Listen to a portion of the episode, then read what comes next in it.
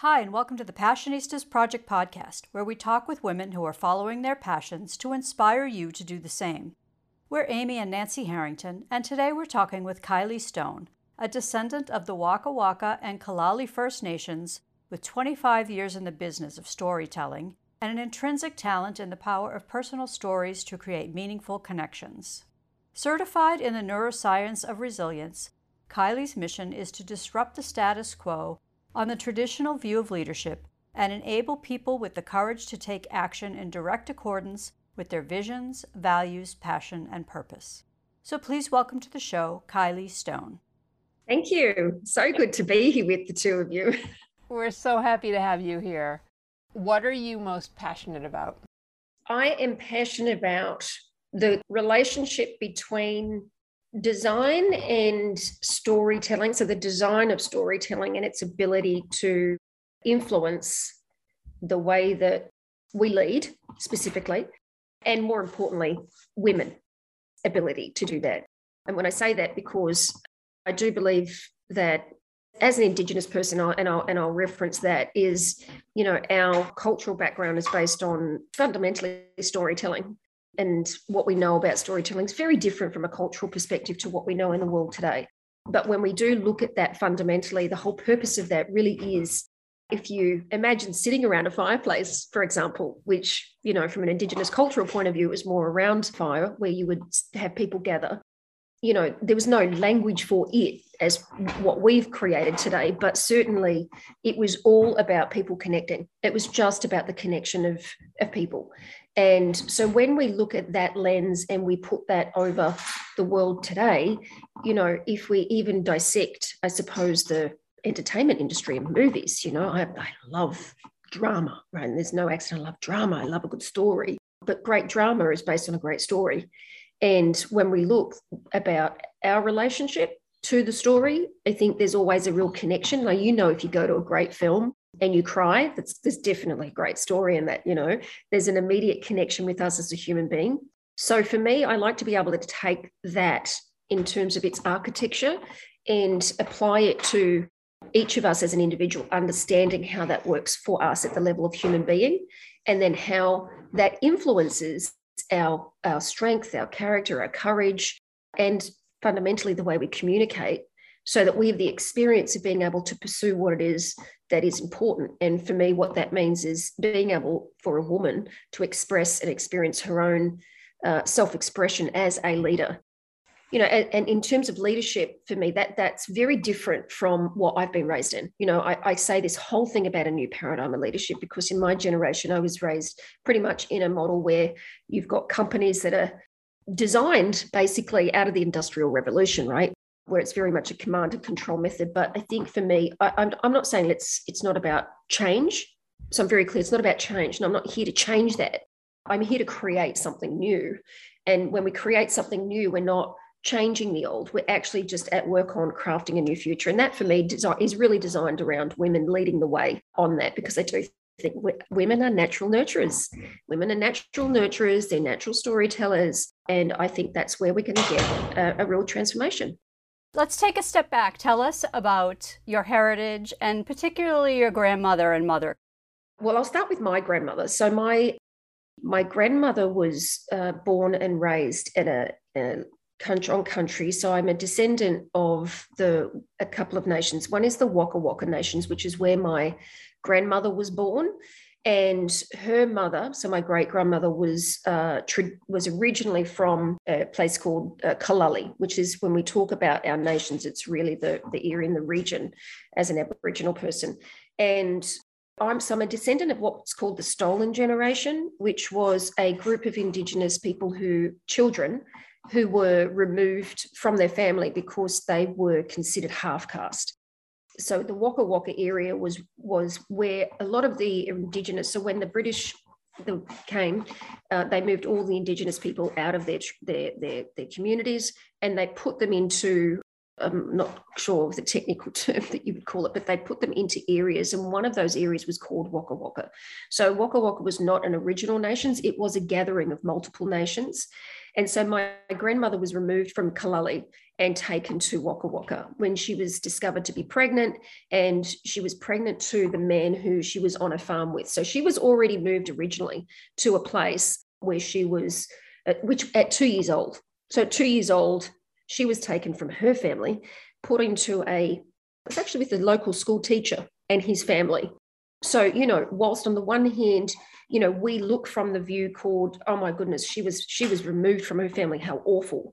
She wasn't put into an environment where she was not taken care of from the other way when we look. You know, she was with the school teacher and his wife and their family. And so she was there till she was 20 in her late 20s and then fell pregnant and we have paperwork that actually says she wrote a letter basically to the police department letting them know that she had fallen pregnant to the to the gentleman who was the the owner of the property.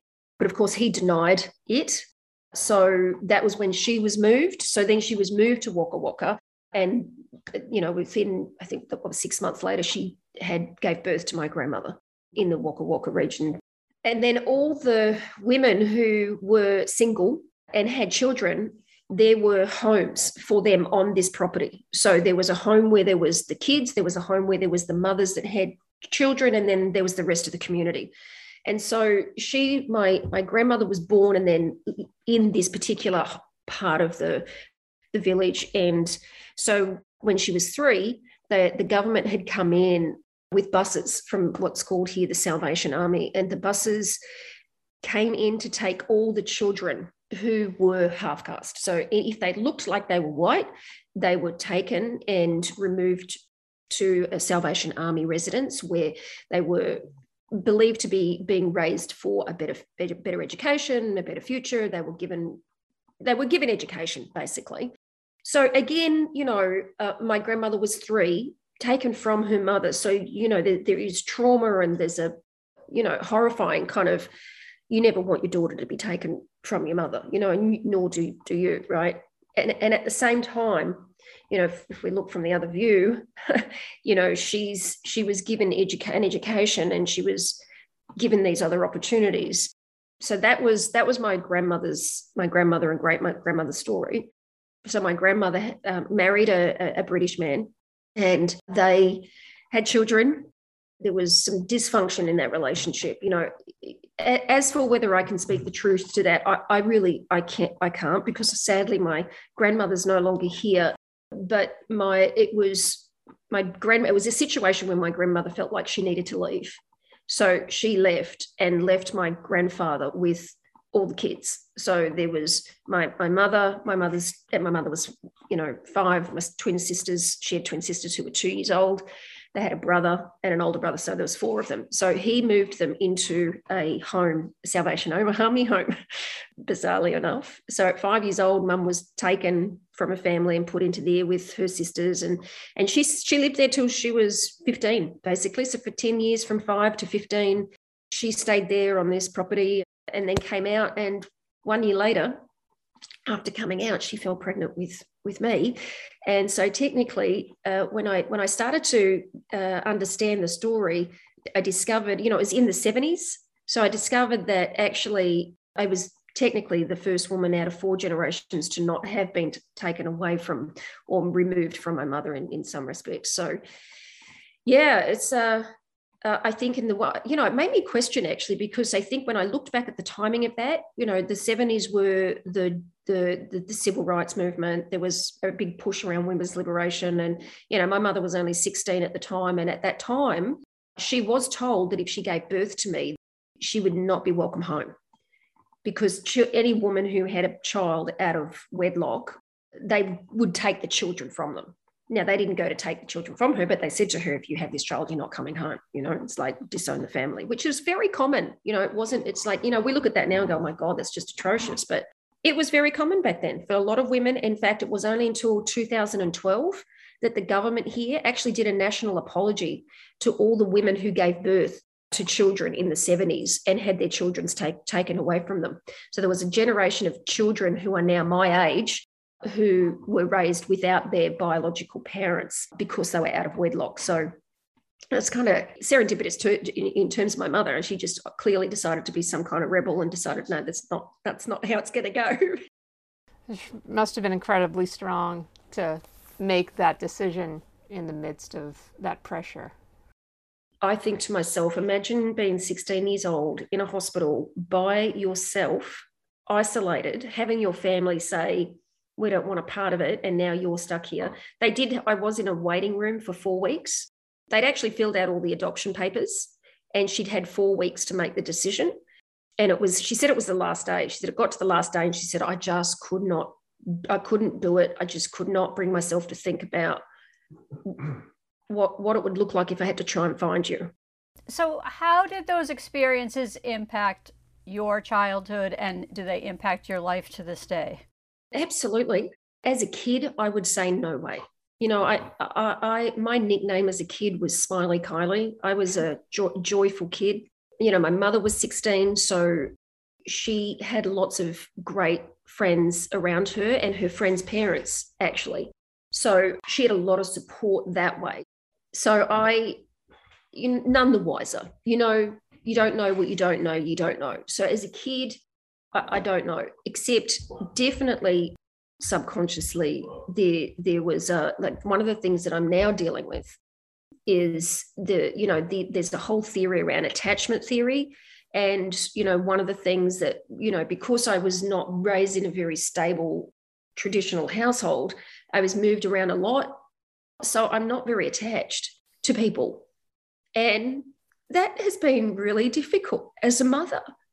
You know, I've, I've lost my grandfather just recently, and it was really challenging because it was the first time I'd had, you know, I've, I've only ever really lost grandparents.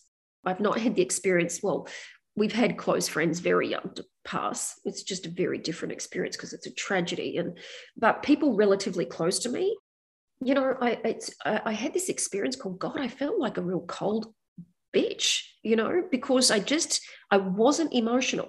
You know, I wasn't this really torn, upset person. And I really, it challenged me because I thought, oh my God, what, what is wrong with you? you know, that was my immediate, what is wrong with you? But I spoke to some friends of mine, one of whom is, you know, she's got a background in psychology and she's just an extraordinary human in terms of what she knows. And she said, you know, she explained the whole thing about grief and this attachment theory. And I went, oh, God, that explains everything. You know, the the way I was raised, the not I, I I learned to not be attached. I was the kid that you could stick in the middle of the room and she'd be happy with anybody, you know. And so if I look at it from that perspective, it's like, well, of course she's she she expects people are going to leave you know and it wasn't a problem for me as a kid in fact it's one of my greatest skills even as an adult you know i've mobilized you know i'm, I'm my, my whole strength in fact it's very aligned even to my cultural background i'm all about community. I'm all about others. I'm all about you know being of service to everybody else. And you know I, I, you can stick me in the middle of anywhere and i'll blend with anybody and I think I've always fought for that. I've always fought for for diversity and equality and, and justice. And you know, I don't, and hence why it's no accident I'm fighting against some hierarchical view of leadership. Like, what the heck? Are you serious? Like, just because you've got a title and you're sitting on some top paid half a million bucks a year for your salary doesn't mean I need to treat you any different to the person who's cleaning the goddamn bathroom you know and i respect that you've got experience and talent and i i listen and respect that because that's fundamental to who we are in our culture is is all respect. You don't need a title have respect. You just have respect period. So that that definitely shaped had a massive impact in who i've become in life and how I've surrounded myself with, you know, creating communities and building communities. And, and what I'm doing in the area of women is, you know, even uh, five years ago, I started a, a women's group called Team Women Australia, and it was all about storytelling and I called it team for the purpose of team. I, di- I didn't want this hierarchical view. Of course, it's taken me seven years to mobilize the damn thing because I was stuck in the existing paradigm myself. And so, how we were trying to build it was inside that paradigm. And I was, it's like, why is this not working? I was like, oh my God, I need to stop doing this and all finally here we are you know post pandemic and it's mobilizing you know we took the lid off and off the boundary itself and just went you know actually the whole purpose is team and collaboration and community and create you know it's not about having some organizational structure. And I just want to, if I can implement it there in terms of how I see what's possible in the world, then I'll, I'll,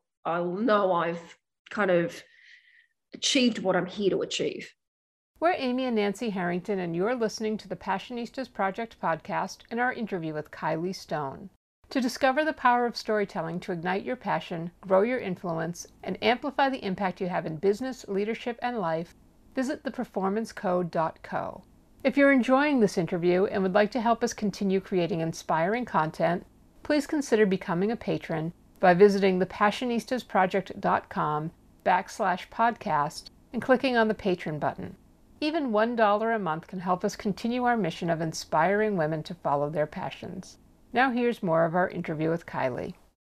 You also had a straightforward traditional career and that certainly has impacted where you are today and your thinking about structure. So tell us about that career. I've had such a great career. I feel so blessed, you know, I, I really do. And I feel blessed because I was in a time when media, in my opinion, here in Australia was really thriving. So I got to work A with some really just extraordinary, extraordinary people and in fact, whenever I re- reflect on any of the jobs I've had, I, I, I like there's been people that have stuck with me my entire life since then, you know. So it was actually an accident that I landed in media. I did not want to leave home when it came to university. And at the time I was living on the Gold Coast, which there was there was no university on the Gold Coast, which meant for me, if I was going to go do university, I would have had to travel away from home. Of course, I did not have enough. I, you know, my prefrontal cortex wasn't developed enough to have enough emotional intelligence to know what was going on. So I didn't go beyond it, right? So I didn't go straight to university. But what it meant was I ended up going to a, you know, a, did a full time intensive college on the Gold Coast in business and marketing and advertising, and and I excelled. I mean, I'm, I'm very smart, and I I taught. You know, I think I did uh, three first class honors uh, in business management, sales management, and marketing itself. And then over, over the college, they had different areas of industry work within the unit within the college and I came first class honors over the entire college. So I so I excelled. And it was on the graduation evening that, you know, typical graduation, you have sponsors, tables, etc. And as I was coming off the stage with the awards, the, the, the guy who was the marketing director at the time at the media company pulled me over and gave me his business card and said, Listen, I've got a job for you. Just give me a call on Monday. And I was like, Yeah, beauty. You know, graduate out of college. The last thing you want to do is try and find a job so that was that was literally how my my started. I, I, I rocked up on his doorstep, no kidding, on the Monday morning without an appointment, not knowing. I mean, I had no idea how I what was protocol and the best way to do that. And uh, anyway, he was in meetings, so I sat there for half the day until he was ready to see me. And that was the beginning of my career. You know, he did, he actually did not have a job to be honest. He was like, I just want this person in here and made a job for me. So, of course, the first six months of my job, my, my career was boring boring on one aspect from a technical point of view because I was in this marketing and promotions team and I had to paste up in those days newspapers you had to paste up the content inside the paper it wasn't digital. So that was part of my job. Needless to say it was also fun because we had the very first Indy Grand Prix here on the Gold Coast and we were you know we were the major sponsors. So you know we got to go to these big fabulous events and stuff like that but I was invited by the head of the research uh, team to come in and say, he said, Do you know anything about computers? I had done a bit of bit of what do you call it? Uh, just data stuff in college, like nothing really learning how to type. I was like, yeah, sure, I know how to use computers. He said, oh, great. He said, but because at the time, his department, with the exception of editorial that had one, was the only department that had a computer. So he says, oh, great, can you come in and do you want to help me just do some data crunching? And he asked, yeah, sure. Next night, I'm home that night with the manuals, you know, the old Microsoft Excel, Microsoft, I'm with manuals teaching myself how to use a camera as use a computer but uh, I went back and uh, anyway, I fell in love with it. I fell in love with the data. We had we basically our job was to interpret the data to help the sales teams, you know, sell and commercialize the business and help the editorial teams understand the readers of the paper and blah blah blah. And that's what I did for the next 20 years. I, I just I loved it. I, I I loved the connection between the data and being able to, to convert that into you know sales presentations for the sales teams and when they would sell they would sadly they'd get all the bonus and I didn't, but I was paid pittance at that stage as a 19 year old. But but that's I, I I just loved it. I loved what I did. And I just kept doing that. I did that for four years. And he was a real supporter of mine and just he was like, you got to get to Sydney, you know, get get take the next level. And I went for a job and I didn't get it initially because I didn't have a degree and I'd only just had started doing it part time. And but three months later, they rang me back. Oh, the person with the degree didn't work out. Can you take the job still? Yeah. So that got me the big gig. Um, I moved down to, to Sydney at the time and uh, worked for, uh, you know, our, our major metropolitan papers here, the Australian and the Telegraph, and this is the main ones. And that's kind of what set me off. I just then I, I it, and it really was a methodical journey from there it really was. I worked hard. I loved what I did. I got a promotion and then I got a pay rise. And then, you know, there was a bit of dysfunction in that team. And I went and looked in our trade press and I went, oh, I want to go work in the Marie Claire. You know, they're going to launch Marie Claire. I'd love to do that. And I got the job. And that's how it unfolded. It really was like, no kidding. It's like the traditional here's a ladder, here's the steps you take to get to the top. Here's what you need to do that and you work hard, you do a good job. Next year, you'll get a 2.5% pay increase or whatever the CPI rate is at the time. And if you do that well, then you'll move up, and then you'll move up, and then you'll move up. And so I did that until 2006.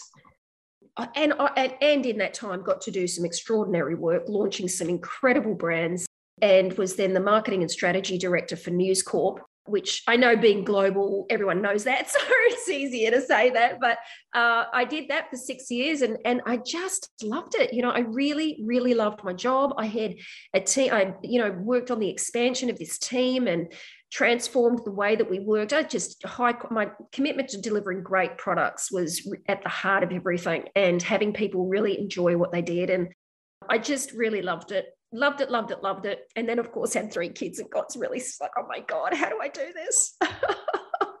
oh.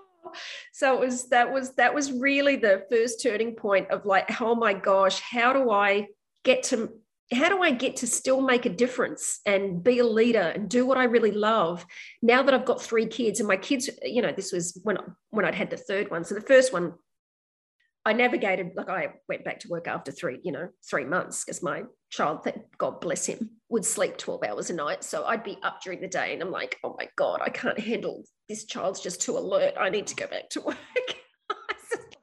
Christ, I'm sleeping 12 hours a night. I feel really great, except you're just running around crazy. I can't cope with this.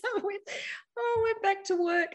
So I went back to work two times, you know, with the first child and the second child, went back to work full time on both occasions. And on both occasions, just I think this is a story I think is really important for women to hear because not all the stories are bad. You know, I know we hear a lot of bad stories about women who return to work and they get treated badly and they, you know, like that. And, and sometimes I think we do, do ourselves a disservice by not being able to hear stories that actually go really well. Because when we hear stories that go really well, we've got an access into, well, what could I have done differently to, to do that? And on both occasions, I got the biggest pay rise I've ever had in my career, and I got the biggest promotion I've ever had whilst I was on maternity leave so it, it, was an extraordinary time for me and it wasn't until the day i had my third child and i went back to work that i that it all fell apart. I was like okay three kids in three years Kylee who the hell are you kidding? Like really? You can't keep doing this. You're going to burn out. You're going to kill your family you know? Something's got to shift. And that's when everything started to change for me. So what happened? Uh-huh. I call it the I call it the dirty dancing story. so I'm I'm walking literally my third child's 10 months old, Harrison. So it was 2010. And uh, I'm walking back into the office uh, thinking to myself, I am so desperate just to get a hot cup of coffee and be able to go to the toilet in peace, you know, three kids under three. And it was like, oh, I need to, I want to go back. I want to go back part time. And I wanted to go back into my job because I'd just come off the back of three years of working on this major rebranding project and strategy. And, you know, I was keen to get back into that project with the team. So I'm walking into the office, and literally as I'm walking through the corridor, I think to myself, you are crazy. You can't do this. You can't, you cannot go back for, you know, to a full-time job or a big job while you've got three kids. And so I, I sat into the, I sat down with him and I said, look, I want to come back. And so I immediately decided for myself I need to ask for part time. That's just that's is the only way to do that. So I said, you know, can I have part time? He didn't want me in the job.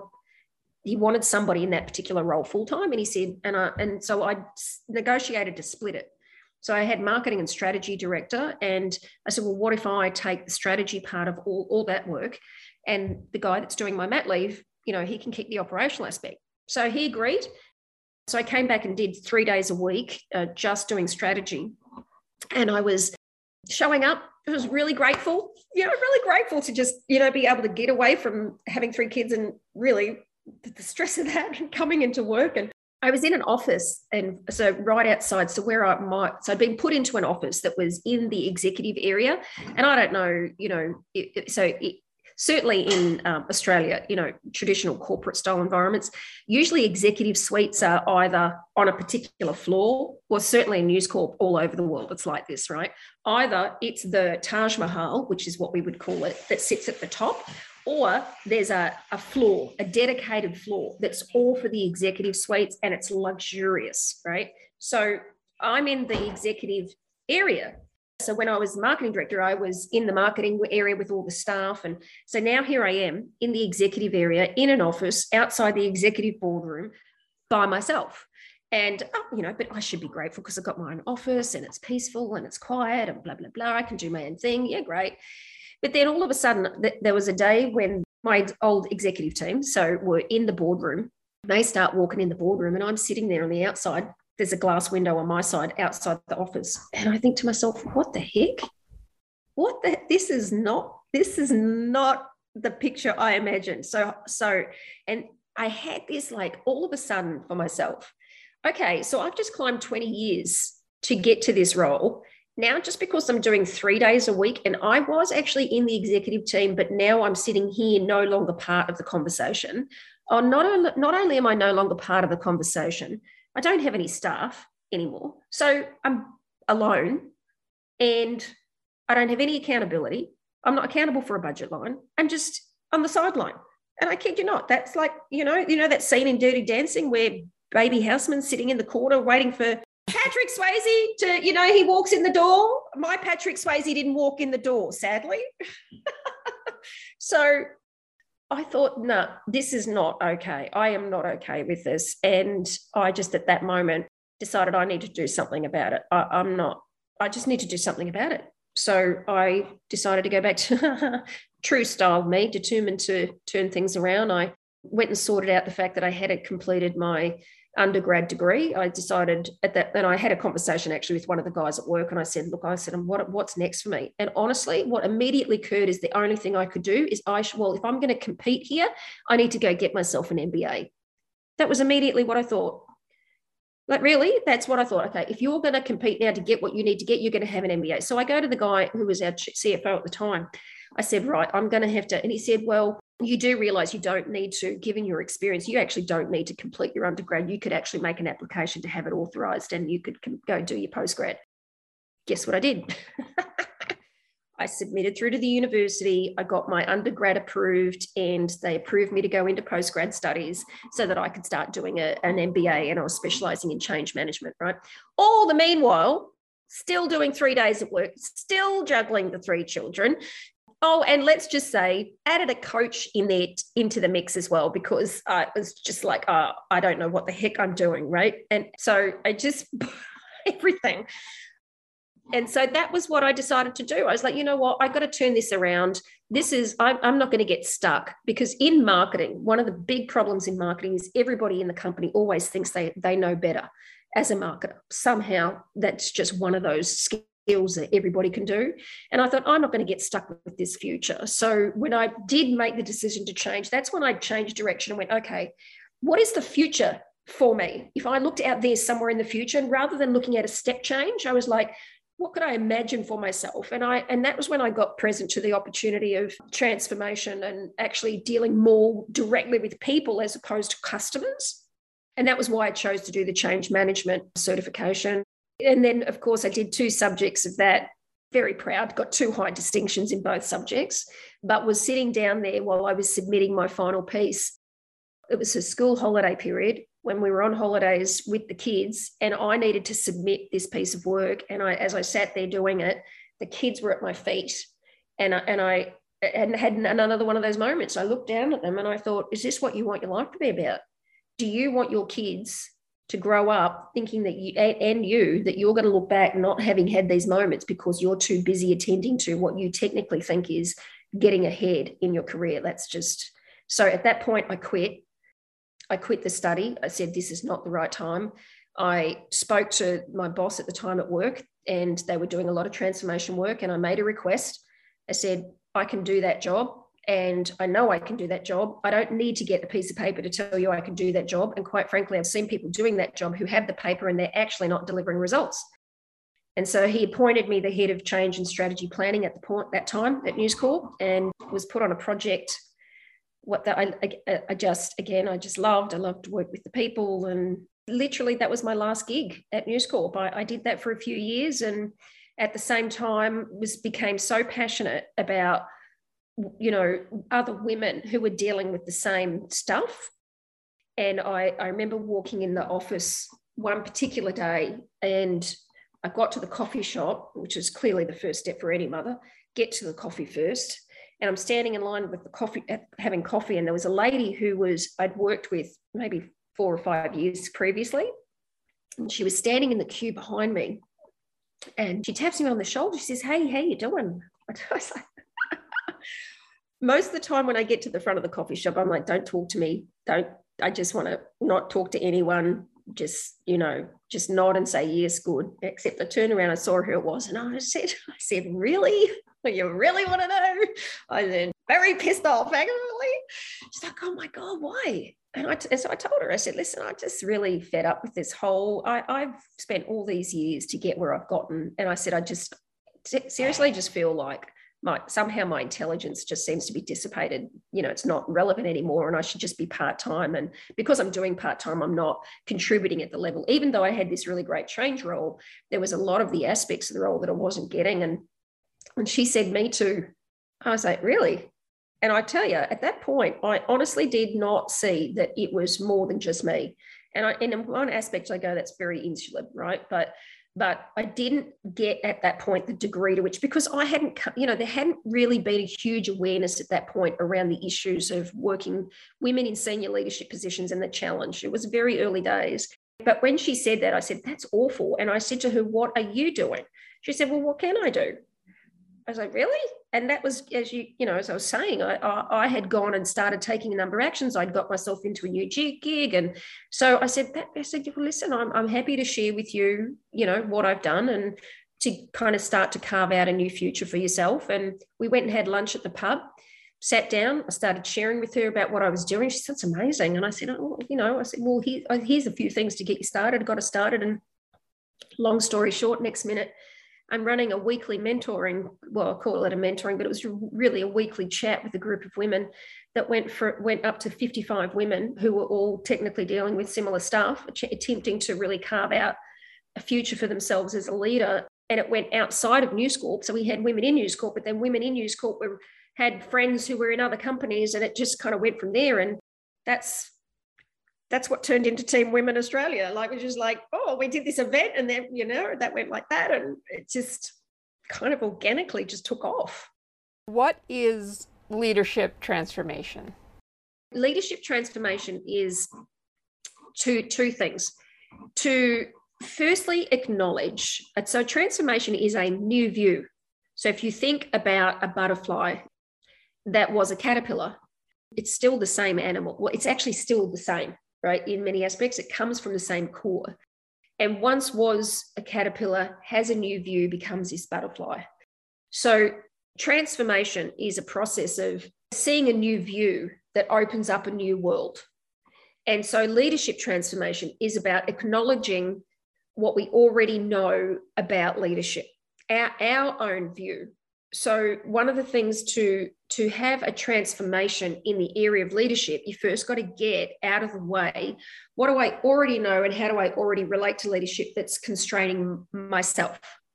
So for me tip it was really confronting oh i have lived inside of this paradigm where leadership is something that you do and you progress to and you get some academic qualifications along the way. And then when you get those qualifications you get into a position. And once you've got that position and you're accountable for people you're a leader right?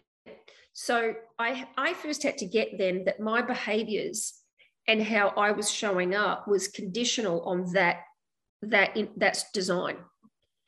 And so when i got that i noticed that actually i have to let go of I have to separate myself from that perspective and to acknowledge that I, I'm not I'm not a leader because of my credentials. I'm not a leader because I have the title. I'm not only a leader if I get into a position where I have accountability of people. I'm not I'm not that, not that, not that, not that. Okay, well, if I'm not that, then where does it exist? Where, where does my leadership and being a leader exist? And that's this whole new world of you know, that's the leadership transformation. It is the transformed view of who I am and what's possible as a leader in the world. And that's the part where I was saying, you know, using the storytelling stuff, it's really by design. It's by design. Who you are as a leader is by design.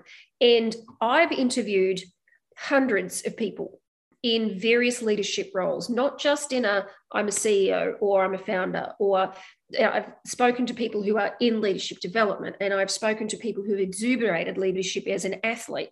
And I can tell you, you ask them what their definition of a leader is, and not one single person says the same thing. So, leadership transformation is about the individual acknowledgement of what's been constraining the view. And then by design, designing what that looks like for you.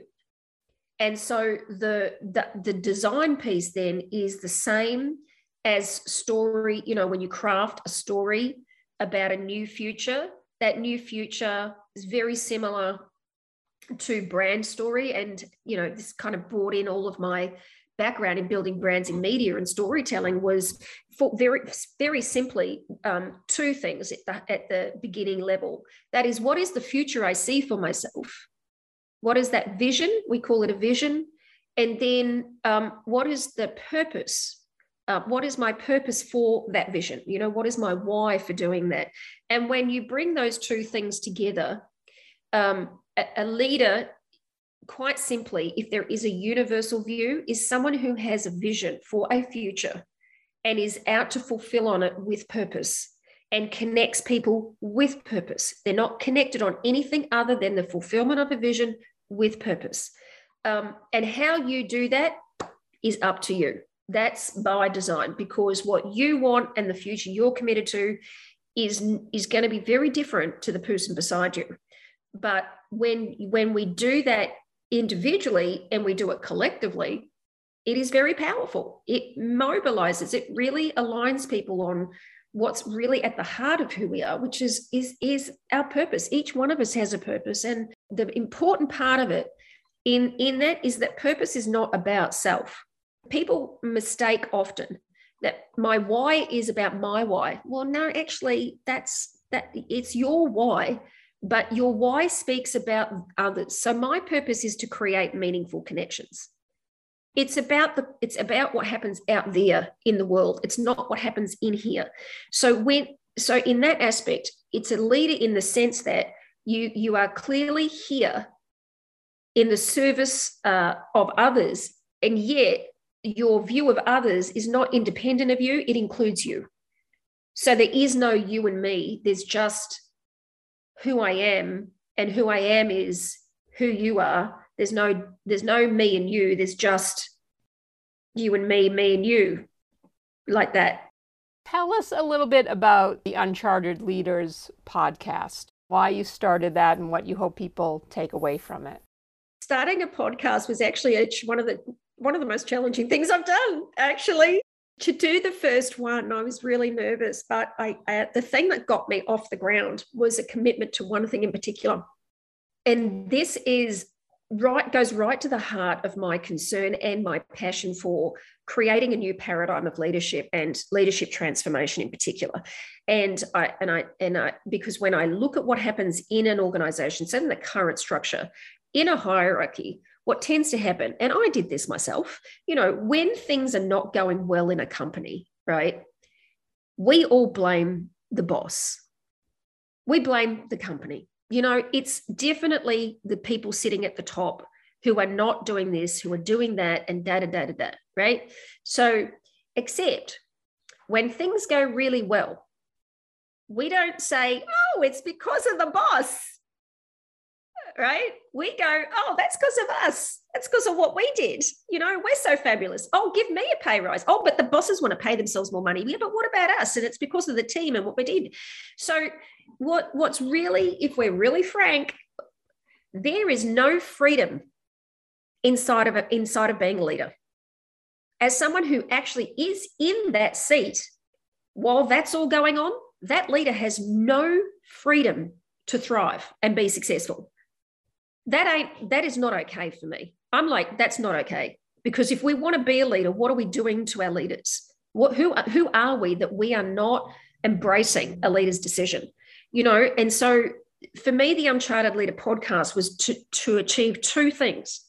One, I wanted to be able to tell the stories of those who are in leadership so people could get an insight into actually what it's really like that they are human beings with a commitment to make a difference. They were you. They were at some point climbing some place to get somewhere and are now being courageous enough to step into a role where they know everyone else is going to shoot them down fundamentally you know now it happens more in australia here i think than what it does potentially in australia because in the, at least in the states you know you don't have this tall poppy thing where you want to people are really great about being uh, being okay to be celebrated whereas here it's it's less so so i wanted a chance for people to i wanted to deal with that illusion called those people you know no they've got beautiful stories to be told so that's the first thing. And then the second thing is in sharing their stories, I wanted people who were aspiring leaders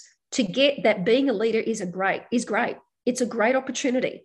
See, in, in, in the world of that we live in today, being a leader is a bad idea. Being a leader is a really bad idea because it's you, you're going to get shot down, and you know people are going to have a whole stack of opinions about you. It's exhausting. It's a burnout. It's hard work. And so I'm like, yeah, no. Yeah, no. What if being a leader was a really great idea?